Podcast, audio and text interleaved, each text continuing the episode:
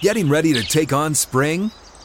Make your first move with the reliable performance and power of STIHL tools. From hedge trimmers and mowers to string trimmers and more, right now you can save $20 on the STIHL MS162 or MS170 chainsaw. Real STIHL. Offer valid through June 30th, 2024. See participating retailer for details. Getting ready to take on spring? Make your first move with the reliable performance and power of STIHL tools.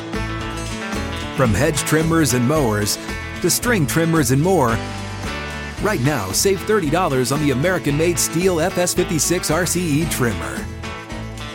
Real STIHL. The FS56 RCE is made in America of U.S. and global materials. Offer valid through June 16, 2024. See participating retailer for details.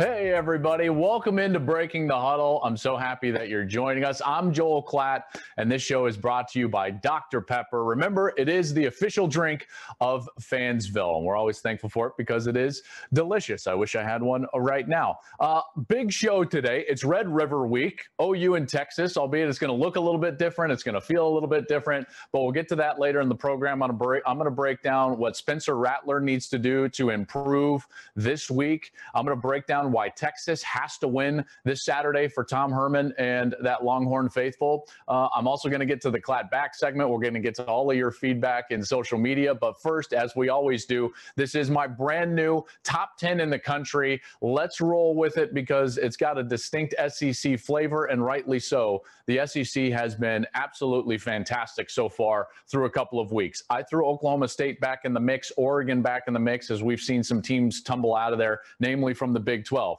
Notre Dame's still in there. Penn State, I think they're a really good team. Miami, I can't wait for that Clemson Miami showdown with D'Eriq King. Georgia, Florida, Alabama, Ohio State, and Clemson. Gotten a lot of heat for the Ohio State above Alabama. I get it. Alabama has looked absolutely dominant. Uh, that may switch over the next. Uh, you know week or so and i think clemson ohio state and alabama could be interchangeable at this point up there at the top and that's in large part due to my belief that I think uh, Ohio State is one of the top three teams in the country. There's no doubt in my mind.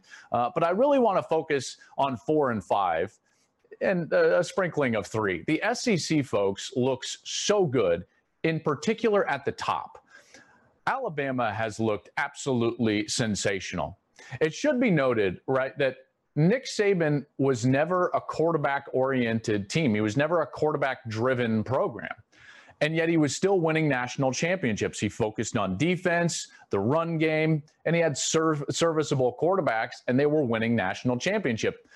Then Tua comes along, and it's like, wow, look at Bama with a great quarterback. And they took this next step and they they joined the modern college football in that they could play great defense and yet they could still win a shootout. And that remains to be true even as Tua has left.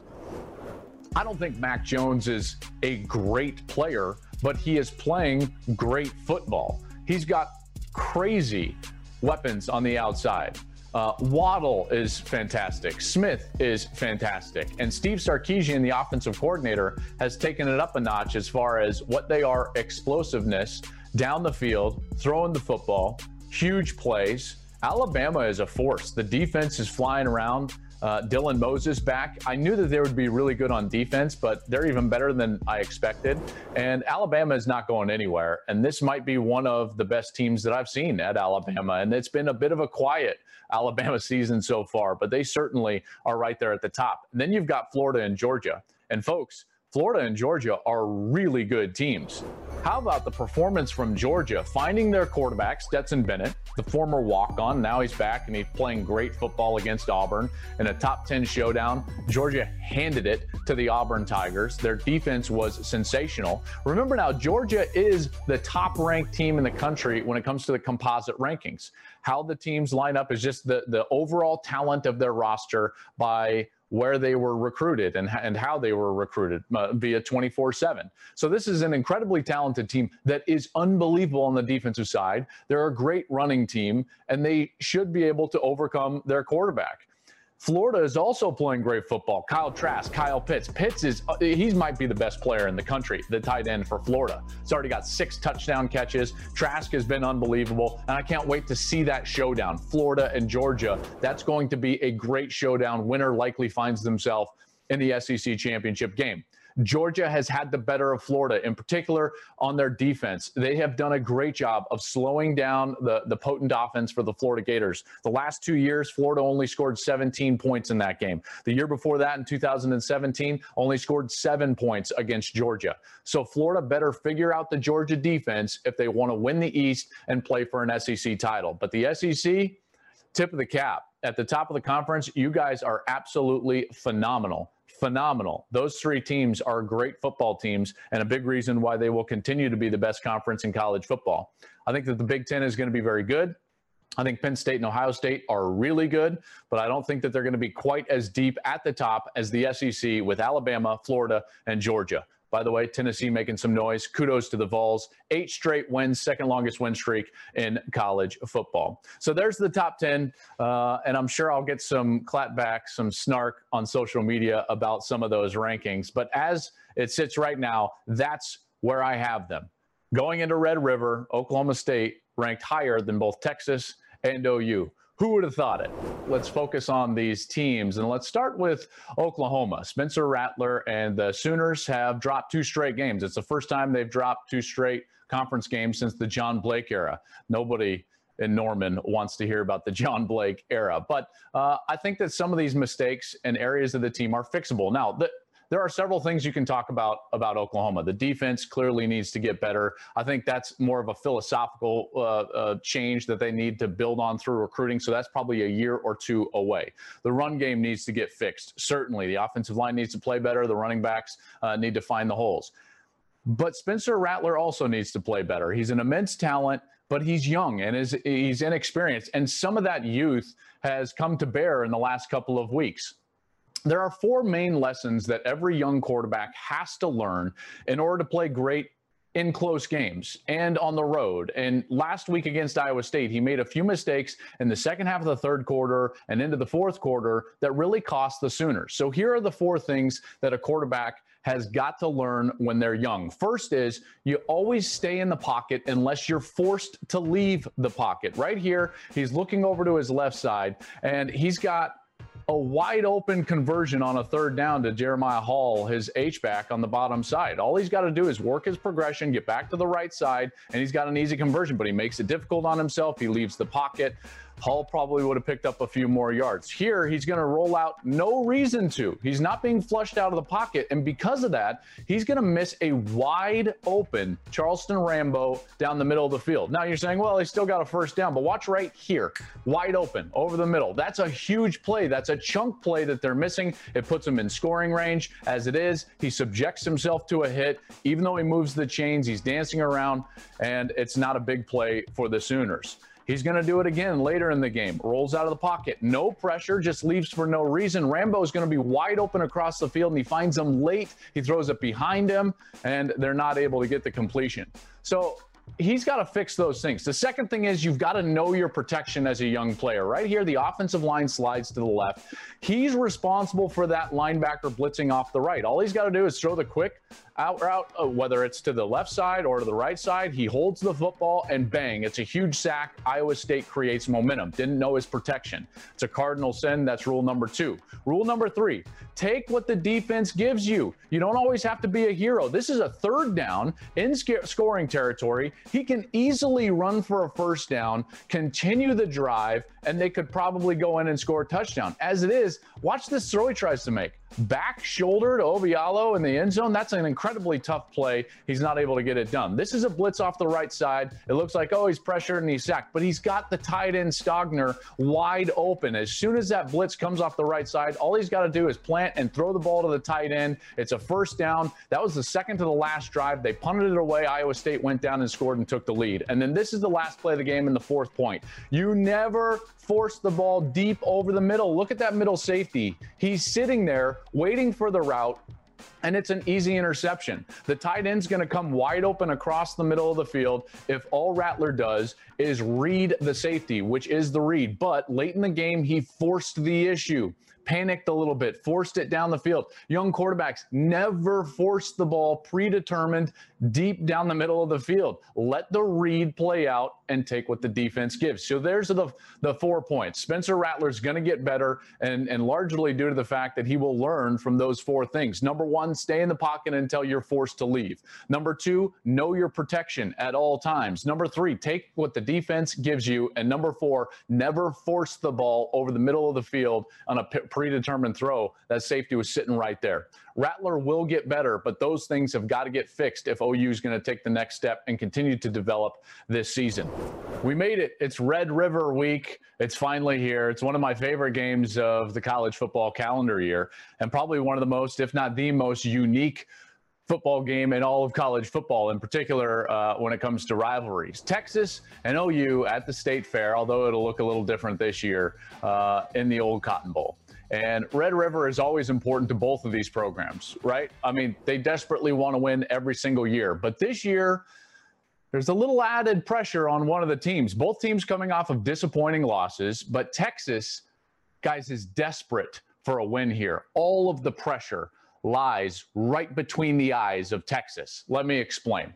There are four key reasons why I think Texas is under the most pressure. And I start with the fact that Texas is built to win this season. All right. You look at their roster right now, and it's pretty good. It's the fifth best roster in the entire country as it uh, is ranked by the 24 7 composite rankings. That means that when it comes to their recruits, They've got the most four and five star recruits on their roster in the Big 12, the fifth most in the country. 53 of their players are either four or five star recruits from their recruitment process. They've got a quarterback, folks, that has started 36 games in college football. Sam Ehlinger is second in almost every single passing category in the program's history to Colt McCoy. You look at what they've got on defense. And all of those injuries last year led to experience this year. In fact, they've got 30 players on their roster that have starts under their belt in their career. They hired two very good coordinators, Mike Yurcich on the offensive side, Chris Ash on the defensive side. Ash now reunited with Tom Herman. They were with each other at Iowa State. They were with each other at Ohio State. Now they're with each other at Texas. They had an immense amount of success at Ohio State, winning a national championship as Herman was the coordinator of the offense, Ash coordinator of the defense under Urban Meyer. This team is built to win right now. This is a team that was seven and six in Herman's first year. They went to that 10 win plateau his second year. Last year, lots of injuries. They were still an eight win team. And this was after three straight years of sub 500 teams under Charlie Strong. This was the year they all pointed to as the year that they were going to take the next step. Remember that wonderful recruiting class of 2018. Now they're all juniors, they're third year players in the program. Texas is built to win this season. That's number one. Number two, OU is in the middle of a reload. We all know it. OU has lost back to back games now for the first time uh, in Big 12 play since the John Blake era. Okay, they've got a bevy of, of transfer players, opt out players, suspended players, graduated players from a year ago. Think about what they've got just on the offensive side. This is a team built to run the football, and they lost their four top rushers from a year ago. Jalen Hurts being one of them. Trey Sermon transferred to Ohio State. Uh, Kennedy Brooks opted out of the season. Rhamondre Stevenson was suspended. And now they're sitting there with young running backs and a young quarterback.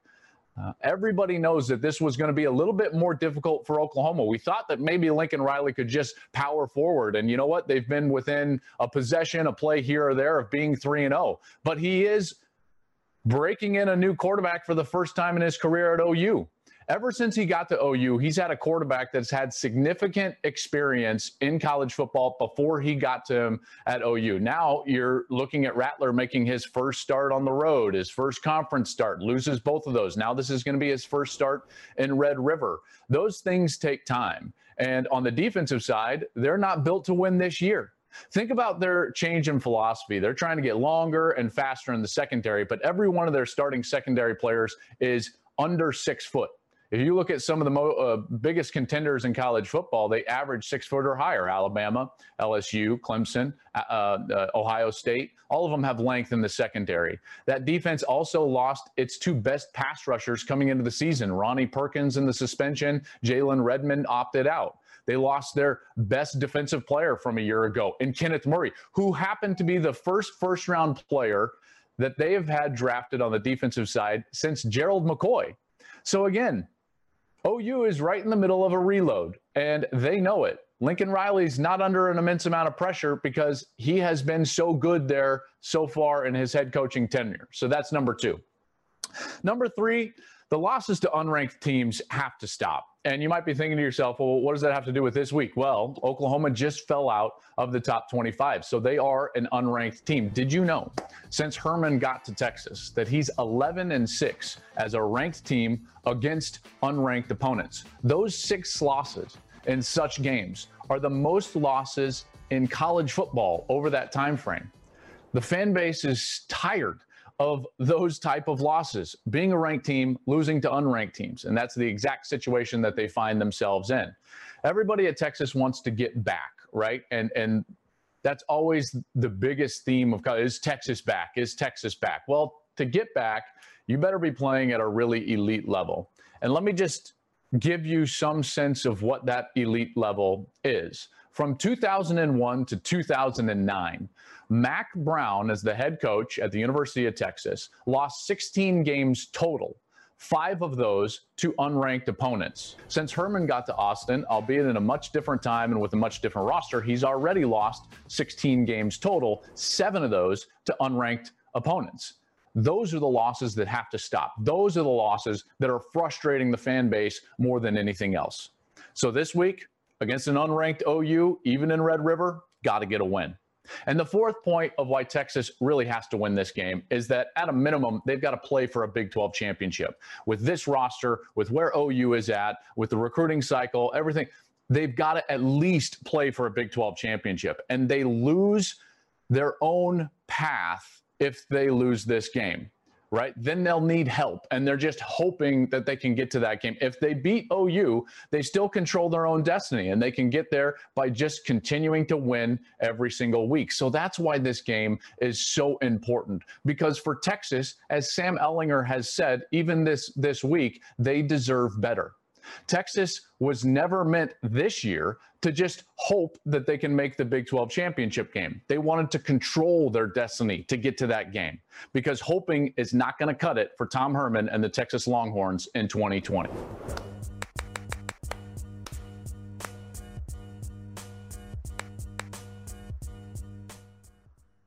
All right, let's get to it. Let's get to all the social media feedback that I get in the little Klatt back. And let's start uh, with some Georgia fans that are not happy with the fact that I've got Georgia behind Florida in my top 10. Mailman stand Georgia dominant win over number seven team. Florida, another lackluster defensive performance against a cupcake. Yeah, it makes sense to keep them ahead of a Georgia. I don't know what a Georgia is, Mailman stand. I don't think you know what a Georgia is. Do you mean a Georgia team, a Georgia program, a Georgia Bulldog? I'm not quite sure. But this is why I have them behind Florida because I'm still a wait and see on your quarterback, Stetson Bennett. I know you believe, Dog Nation, if you want to call yourselves that, that Stetson Bennett is the second coming because he had a great running game and a great defensive performance and beat Auburn. But I'm not sure he can win a shootout. What happens if your defense doesn't play well against Florida? What happens if you can't run the football for well over 200 yards and control the game on the ground? Can Stetson Bennett go out there in the SEC against a top 10 opponent and just be the factor for your team? I'm a wait and see. I'm a wait and see. And you know what? I like my position a little bit better. I can't wait for Florida, Georgia. I think Georgia is a great team, but right now, let's just pump the brakes a little bit on Stetson Bennett. Let's move on. Uh, the SEC, uh, they got taken by storm in Death Valley by Mike Leach's offense. And SSECO says Leach has been sent as an angel of death. The air raid offense will seep into the SEC like a cancer. You think you'll have it contained, and then one day you'll realize the SEC can't play defense. Listen, I, I broke this down last week. Yes, he's going to have those amazing moments like he had with Mississippi State against LSU. And guess what? He's going to have amazing down moments because, yes, there's a ceiling uh, on this offense. And there's also a floor on this offense for me, other teams in other leagues have stopped it at times. TCU has played well against Mike Leach when he was in the Big 12. Uh, clearly, Texas and OU played great against Mike Leach at times in the Big 12. Washington played great against Mike Leach when he was at Washington State. So don't tell me that he's just going to roll through the SEC. As evidence, we see Arkansas stop the air raid last week stone cold. Tennessee fans were also not happy with me. We got some f- feedback from them. Ashley says, Didn't you say two or three years ago that the Vols were basically screwed forever? Uh, and even more Tennessee feedback uh, comes in as Rich basically just giving me the evil eyes. Listen, Tennessee fans, I don't know how many times I have to go over this. This is very simple. I never said that you couldn't be unhappy with a coaching hire. And this stems from the Greg Schiano, Jeremy Pruitt fiasco uh, from a few years ago. All I've said and all I've ever said is that I felt like it was unethical of you to smear a man's character, this man being Greg Schiano, based on some third party hearsay in a civil suit deposition that was later thrown out and uncorroborated when all you have to do is just say, I don't want him as my coach. I just thought it was unethical the way that they went about it. You never, I never said you couldn't be unhappy with it. I never said that you couldn't uh, be up in arms uh, over that hire. And guess what? Jeremy Pruitt has done a great job, and I've complimented him and Tennessee for the most part this entire season. They've won eight games in a row. They're winning games by a greater margin now, which shows growth. Two of the last three wins for them in SEC play have been over 18 point margins. So good for them good for Tennessee, and hopefully that they can get up there and start competing with Georgia and Florida in that East Division. As for me, I'm headed to Dallas. It's Red River this week. Join us, folks. Gus, Jenny, and I are going to be in the old Cotton Bowl as Oklahoma takes on Texas in the Red River Showdown. That is big noon Saturday, noon on Fox, 9 a.m. Pacific and we will join you then. This show, as always, has been brought to you by Dr. Pepper. It is the official drink of Fansville. I'm Joel Klatt. Thank you for watching, everybody. Enjoy your weekend of college football.